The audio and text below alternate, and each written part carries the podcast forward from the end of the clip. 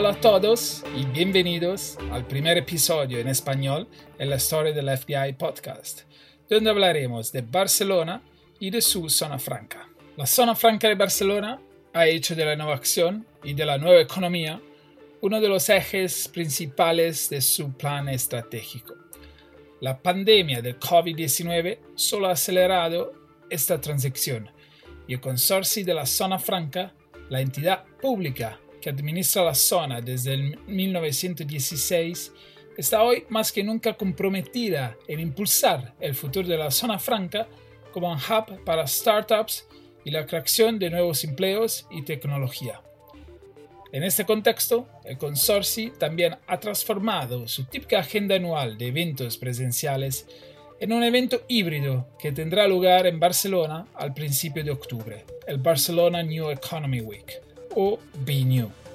Hoy tenemos con nosotros, conectándose desde Barcelona, a Pere Navarro Morera, el delegado especial del Estado en el consorcio de la Zona Franca de Barcelona. Delegado Navarro, bienvenido. Hola, muchas gracias. Delegado, la Zona Franca de Barcelona y el mismo consorcio tiene una historia fascinante que empieza al principio del, del, siglo pasado. Desde entonces, la zona franca ha ido impulsando el desarrollo de la economía de Barcelona, aunque a lo largo de los años su rol y su modelo han ido claramente desarrollándose. Delegado, ¿qué es la zona franca de Barcelona hoy y cuál es su aporte a la economía de la ciudad de Barcelona?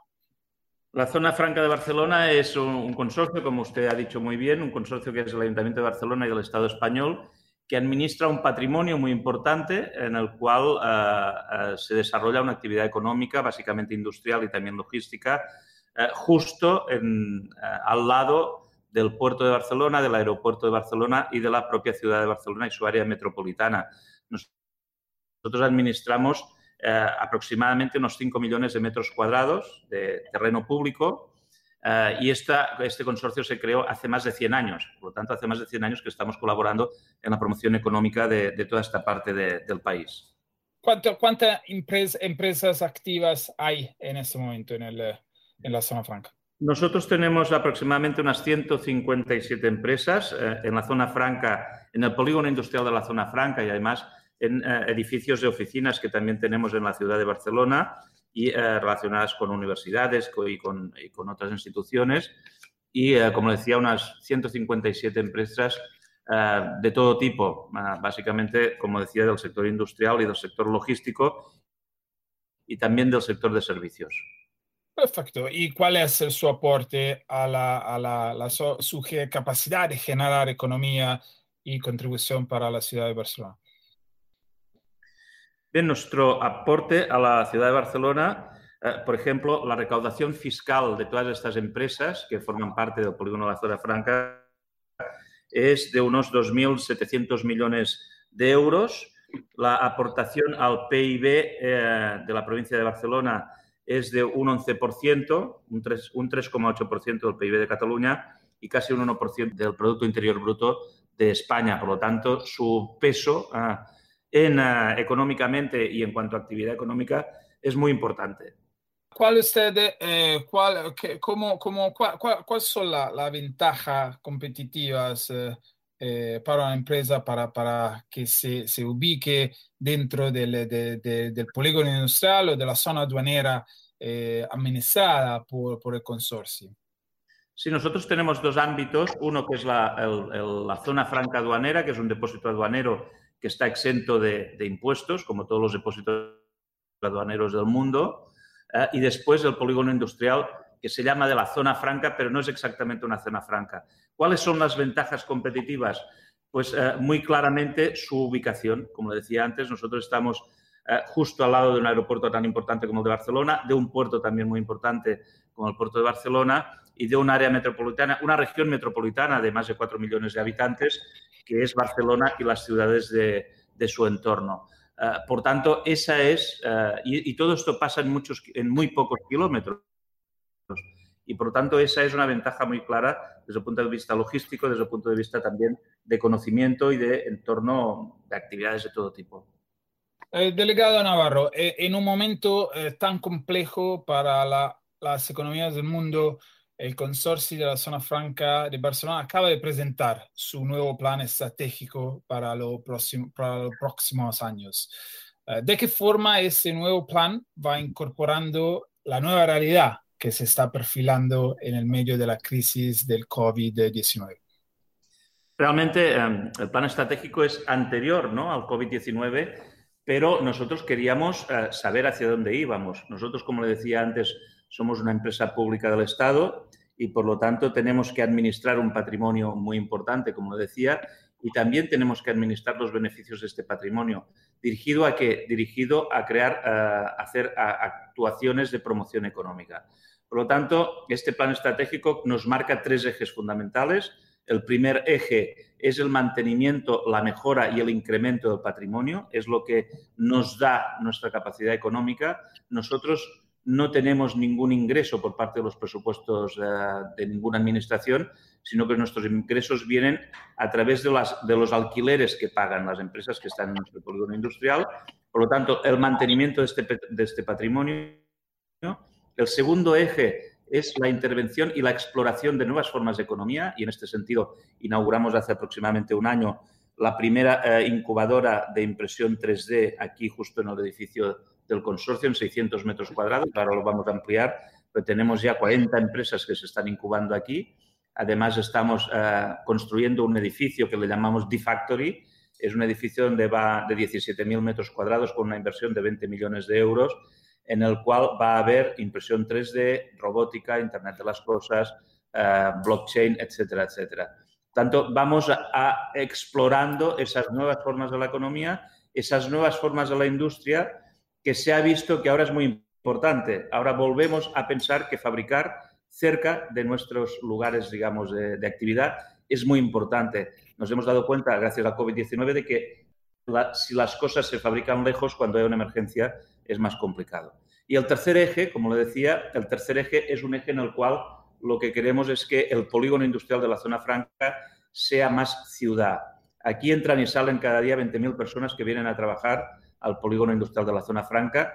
Queremos que este polígono sea más agradable, más humano y por lo tanto hay un, hay una, hay un factor esencial que, vamos, que estamos aplicando, que es la aplicación de la Agenda 2030 de los Objetivos de Desarrollo Sostenible, empezando, mm, digamos, por los que tienen que ver con la economía, con la innovación económica, con el empleo decente, con la educación, con el respeto al medio ambiente, pero también también el número 17, que es el de las alianzas, que es lo que estamos practicando con todos nuestros vecinos, tanto geográficamente como institucionalmente. De hecho, visité la zona franca el año pasado y fui a visitar también la incubadora de, de, de, 3D printing y, me parece un concepto muy interesante, eh, más en general me parece una transición muy, interesante, esta transición de una zona eh, industrial hacia una zona de, generación de, innovación y transformación eh, tecnológica. Eh, ¿Me quiere dar su visión ahí y, cuáles, son cuáles son los conceptos que, han inspirado, digamos, esta, que están inspirando esta, esta transición hacia el desarrollo de nueva tecnología y también la atracción de, de empresas que, como startups y empresas innovadoras. Sí, eh, el, polígono se, inicia en los años 50 del siglo pasado, se inicia eh, con empresas del sector del automóvil que en aquel momento era lo más innovador que había. ¿no? Entonces, ahora ya, 80 mm, años después de aquello, 70 o 80 años después de aquello, tenemos que explorar esta nueva economía. Por lo tanto, la nueva industria es la que está relacionada, por ejemplo, con la impresión 3D. Eh, la nueva industria es la que ha permitido eh, gracias a esta incubadora y a todas las empresas que estamos eh, desarrollando esto, ha permitido que en plena pandemia hayamos podido fabricar 400 respiradores de emergencia para que los enfermos más graves de coronavirus puedan eh, tratarse en las unidades de cuidados intensivos de los hospitales. Por lo tanto, ha sido muy útil y, y se ha adaptado, nos hemos adaptado a unas circunstancias que nadie preveía. Esto ha sido un elemento, a pesar, digamos, de la tragedia que ha significado la pandemia, pero ha sido un elemento positivo para poner de manifiesto que esta nueva, estas nuevas tecnologías no solo ya están aquí, sino que son útiles y pueden actuar rápidamente frente a una emergencia. Eh, la impresión 3D es un ejemplo muy claro de cómo va a, ser la nueva industria, que ya no es algo que pasará en el futuro, sino que ya es muy presente.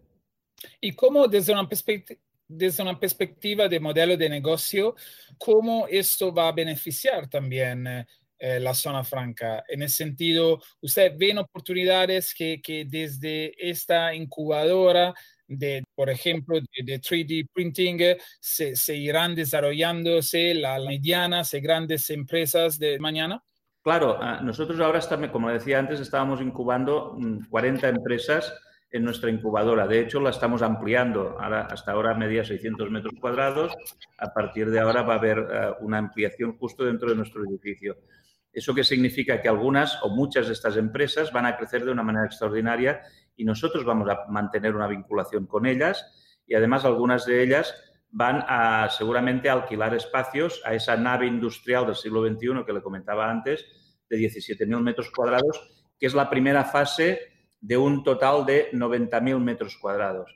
¿Eso qué quiere decir? Significa que aquí vamos a crear un hub internacional de eh, industria 4.0 eso también significa que empresas de todo el mundo relacionadas con este tipo de industria se van a querer ubicar aquí porque está el conocimiento, está ya un inicio de este hub eh, internacional y por tanto también es un modelo de negocio. Pero es un modelo de negocio no solo para el beneficio económico, sino también como un beneficio eh, social. Es decir, nosotros lo que hacemos es crear oportunidades de futuro y crear estos nuevos empleos para las nuevas generaciones.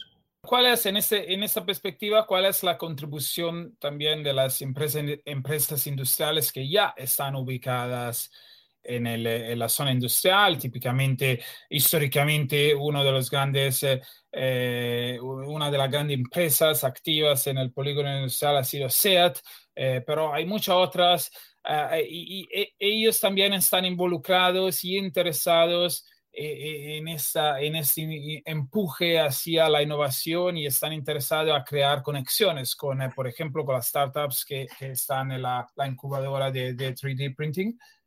Sí, claro que sí. Eh, aquí hay las industrias que existen aquí en el polígono industrial y también otras en otros lugares, están en plena transición en, cuanto a la digitalización de su, de su manera de funcionar y en cuanto a los cambios en su manera de fabricar. Por lo tanto, eh, eh, estas eh, startups que están aquí en la incubadora también sirven como centros de innovación externos de estas empresas. SEAT está en contacto con empresas que están aquí, que se están incubando, porque está empezando a fabricar también accesorios para el mundo del automóvil o el mundo de la movilidad, porque SEAT ha entendido muy bien que ya no todos son automóviles, sino que su última presentación ha sido una moto eléctrica o un patinete eléctrico. Hay otras empresas también del sector, no solo del automóvil, sino también incluso del sector químico, eh, del logístico, que también están muy pendientes de estos cambios. Entonces, ¿qué hacemos nosotros? Les facilitamos el contacto directo con estas nuevas empresas, con estas startups que están innovando mucho y muy rápidamente. Por tanto, nosotros hacemos de conectores, la conexión entre estos dos mundos que a veces eh, es difícil que se conozcan y que, y que colaboren.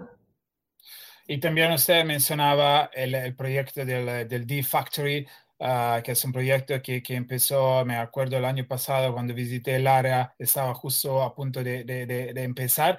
Eh, ¿Nos quiere que, cuál es la situación en este momento y cuándo va a ser listo y si ya hay empresas interesadas en uh, ubicarse allá? En este momento la situación es que el edificio está eh, toda la estructura del, edificio, hay 2.000 toneladas de, hierro, es, una estructura de hierro, parece una fábrica tradicional, pero en realidad ahí va a haber, eh, como decía, las, eh, las, tecnologías, digamos, más a la vanguardia. está, mm, inspirada en, en, el New Lab, por ejemplo, de Nueva York, que está en Brooklyn, que es unas antiguas atrazanas, pero esto es un edificio de nueva planta. La idea es que en otoño esté terminado y antes de que finalice el año ya estén allí ubicadas empresas uh, realizando sus actividades. Tenemos casi al 100% completo uh, el alquiler de, estas, de estos espacios y el año que viene empezaremos a proyectar esta segunda fase que, como comentaba antes, tendrá en total una superficie de unos 90.000 metros cuadrados. Por lo tanto, estamos muy ilusionados, estamos muy satisfechos porque la pandemia ha acelerado todo este tipo de, de interés por esta industria 4.0. Sí, sí, sí. Y delegado, eh, esta mañana eché también un vistazo a, a su perfil eh, en LinkedIn y eh, ahí se, des, se destaca un, un lema, eh, Making Human Cities. Quería preguntarle, ¿de qué forma la zona franca de Barcelona contribuye a hacer eh, de Barcelona una ciudad más humana? Contribuye a hacer una ciudad más humana porque uh, lo que ofrece son oportunidades. Nosotros queremos hablar, cuando hablamos del polígono industrial de la zona franca, como una fábrica de oportunidades. Es exactamente eso lo que somos. Somos industria, somos logística y somos uh, oportunidades. Si una ciudad no tiene un espacio dedicado a fabricar, dedicado a crear riqueza, evidentemente no puede ser una ciudad humana. Por lo tanto, nosotros lo que estamos contribuyendo es, es con esto, con la creación de riqueza, a, también aplicando los objetivos de desarrollo sostenible y todo esto haciéndolo conjuntamente con la ciudad. Por ejemplo, nosotros hemos propuesto realizar algunas actividades ciudadanas aquí en el polígono industrial. Es posible que aquí se pudieran realizar actividades de tipo cultural o de tipo deportivo, ¿no? Mm. La gente tiene que saber que aquí hay un espacio de muchos millones de metros cuadrados que no solo sirve para trabajar, sino también para vivir eh, esta relación entre las diferentes personas que viven en, eh, en, en, el área metropolitana de Barcelona. Y una de esas oportunidades que, que usted eh, acaba de mencionar también es la oportunidad de, de hacer, de, de hacer ferias y eventos internacionales que, que ya el consorcio ha, ha, ha, ido organizando a lo largo de los últimos años y, y, por lo que entiendo es una de las nuevas líneas de negocio también del, de, de, del consorcio. Así que en plena eh, crisis eh, de, coronavirus, ustedes han creado un evento llamado eh. ¿Qué, ¿Cuáles son las características eh, de este evento y cómo, qué, características lo hacen eh, un evento diferente? Sí, efectivamente, como usted ha dicho, eh, BNew se ha, se ha, creado en pleno confinamiento. Este año las ferias no van a existir, pues las ferias están basadas en el contacto físico entre las personas para crear mm, redes de negocio. Eso este año no va a pasar y sobre todo estamos viendo pues que el, el virus uh, bueno, continúa entre nosotros uh, y por tanto hay que ser muy prudentes.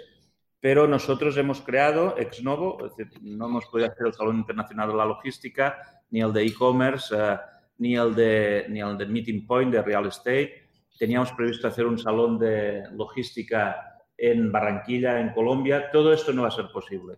Pero nosotros queríamos estar presente para, presentes para qué? Pues para continuar siendo una fábrica de oportunidades y por eso se creó el BNew, Barcelona New Economy Week. Este BNew es un evento híbrido, se va a realizar presencialmente, evidentemente con todas las medidas de seguridad sanitarias, en cuatro edificios de la ciudad de Barcelona, en el edificio de Correos, en la estación de Francia, en el edificio de Telefónica que está en la Plaza de Cataluña y en la Casa SEAT que está en el Paseo de Gracia. Aquí se van a construir platós de televisión, va a haber uh, cinco verticales, cinco temas que vamos a hablar. Son logistics, uh, son digital industry, son real estate, es e-commerce y es economic zones estos cinco verticales se van a interrelacionar entre ellos. Este es un evento B2B, es solo para profesionales uh -huh. y eh, calculamos que vamos a tener unas eh, 10.000 inscripciones de manera digital y una presencia, mm, digamos, física de unas 1.000 personas sumando eh, todos estos eh, edificios, eh, todos estos temas. ¿Para qué se hace esto? Bueno, pues se hace, como decía, para crear oportunidades, para crear una eh, un sistema de relaciones de negocio. Estamos creando una plataforma digital que no existe todavía en el mundo y que se está creando específicamente para este evento. Esta plataforma digital va a conectar los, lo que, los, los uh, eventos que ocurran en estos edificios, en estos platos de televisión. Vamos a tener un total de 400 speakers uh, en diversas modalidades, tanto en mesas redondas, uh, diálogos entre dos personas, o eh, entrevistas a personas líderes eh, mundiales de estos eh, temas que le comentaba. Eh, y eh, esto está dirigido sobre todo a Europa, a África y América. Por tanto, esto va a ser en directo, en streaming, eh, en horario de tarde, que es el horario compatible con estos tres continentes. va a ser del 6 al 9 de octubre de este año y va a ser la primera oportunidad para crear red de negocio eh, después del impacto tan negativo, evidentemente, primero físico, de la salud de las personas, pero también el impacto económico muy negativo. Pensamos que la recuperación económica se puede iniciar gracias a este evento. Ok, entonces, ¿cuál es su objetivo? ¿Usted, cree, de qué forma cree que, que ese evento pueda contribuir a la recuperación económica de, la, economía local de, la ciudad de Barcelona? Porque el evento está basado en tres eh, ejes. Eh, primero, el eje del conocimiento, la transmisión de conocimiento. Segundo, el del networking. Vamos a poder relacionarnos entre nosotros. Ahora nos relacionamos gracias a las pantallas, a todas las aplicaciones digitales que existen, pero en realidad, en realidad, mm, hay pocas posibilidades de realizar este networking como se realiza en un congreso presencial o en una feria presencial. Y ah, el tercer elemento es eh, poner de manifiesto la innovación y el talento. Es decir, que las empresas que participan pueden explicar qué es lo que hacen, qué es lo que están innovando, cuál es el talento, digamos, de sus colaboradores y todo esto colocarlo en red. Es decir, eh, una manera muy directa de establecer estos contactos. Habrá, habrá salas virtuales de reuniones privadas, habrá la capacidad de conectar con estos 400 speakers, pero también con los 10.000 inscritos. Habrá un espacio donde uno pueda mostrar sus intereses y a partir de aquí, a través de un algoritmo, se pueda conectar inmediatamente y automáticamente con otras eh, empresas o personas que tengan los mismos intereses, etcétera. Por tanto, eh, es la primera oportunidad de crear esta red de negocio que, em, bueno, que el objetivo es, como le decía, que haya más de 10.000 personas eh, conectadas eh, porque además eh, esto es del 6 al 9 de octubre. El día 10 de octubre ya no existirá. O sea, eh, quien quiera estar ahí lo va a estar durante estos días. Y la otra característica es que queremos que sea un espectáculo en el mejor sentido de la palabra. Es decir, para generar atención a la pantalla otra vez, van a tener que pasar cosas muy extraordinarias. Y esas cosas están relacionadas con los speakers, pero también están relacionadas con actividades culturales, con actividades gastronómicas que se van a, realizar aquí en Barcelona, con los que puedan estar de manera presencial. Es decir, va a ser una, un, un, evento muy sensorial también, muy, como le decía, muy espectacular, insisto, en el mejor sentido de la palabra. Muy interesante. Creo que, que esto, esto es un desafío que, que todos, eh, todas las empresas relacionadas con la producción de eventos se están intentando eh, solucionar. Digamos, es el, desafío de, de, crear una, una experiencia eh, que, sea, que sea interesante en forma digital, de la misma forma en la que era, habría podido ser interesante la forma eh, física. Entonces me parece muy interesante, digamos, también ese enfoque a una experiencia sensorial, aunque sea una sensorialidad digital, digamos. Que, de, qué forma también este entorno digital ha cambiado eh, o ha impactado la estrategia de la zona franca de atraer y de, de, captar interés de, nuevas empresas y, y de, empresas potencialmente de nuevos clientes?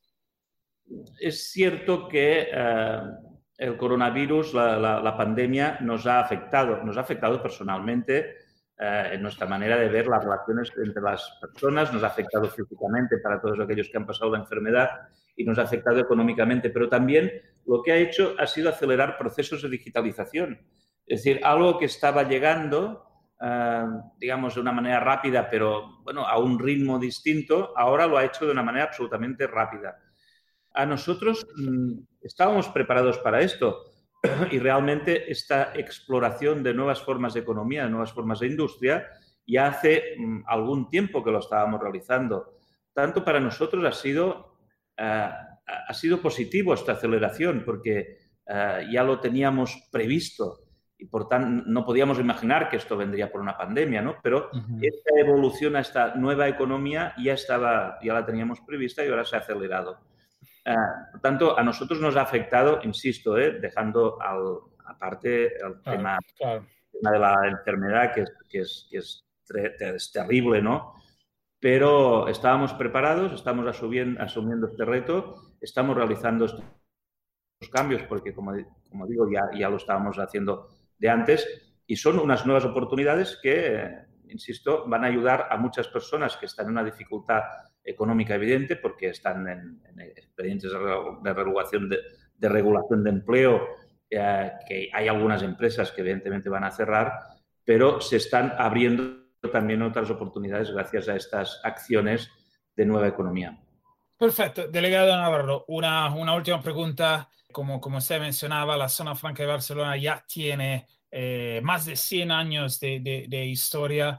Ahora está en el medio de, de una transición muy interesante eh, en convertirse en una, una, no solo una zona industrial, pero también en, una, en un hub para la innovación tecnológica. Eh, ¿Cuál es su visión para la zona franca de Barcelona en los próximos 100 años? uh, esa es la pregunta más difícil de todas, porque eh, en las eh, generaciones eh, anteriores, en la Edad Media, había muchas generaciones que vivían de la misma manera durante muchos años. ¿no? Ahora, estos cambios que estamos viviendo nosotros han hecho que desde que nacimos hasta ahora, nuestra vida ha cambiado de una manera absolutamente mm, intensa, rápida y radical. Yo no sería capaz de definir la zona franca dentro de 100 años pero sí que me gustaría que fuera una institución, una empresa pública, desde el sector público, continuara ofreciendo oportunidades, tanto para los habitantes de la Tierra como para los de Marte, ¿no? Eso sería una... Entonces, probablemente estaríamos fabricando transbordadores espaciales o algo así, ¿no? Si, si continuamos en el tema de la movilidad. Pero quiero que continuamos, continuemos, que continúen esas nuevas generaciones siendo útiles desde el sector público al conjunto de la sociedad. Muy bien, delegado Navarro. Entonces, eh, eh, en, el, en, el, en, el, periodo más breve, el apuntamiento es para desde el 6 al 9 de octubre para eh, Viñu. Eh, ¿Usted también va a participar? están abiertas las inscripciones desde hace una semana aproximadamente. el número de inscritos está, está creciendo porque este Viniu va a realizarse independientemente de la situación de la pandemia, porque como decía antes, es un evento híbrido. Uh, y por lo tanto, sí, sí, yo voy a participar, yo soy el, el, organizador principal y esto también lo hacemos no solo desde el sector público, sino en colaboración con el sector privado. Aquí hay muchas empresas privadas que están patrocinando y colaborando y ese es un valor añadido a, a, este evento y por eso yo creo que uh, tendrá un gran éxito y será, como comentaba, una gran oportunidad. Perfecto, delegado Navarro, eh, el delegado del Estado en el consorcio de la zona franca de Barcelona, muchas gracias por estar con nosotros hoy. Muchísimas gracias.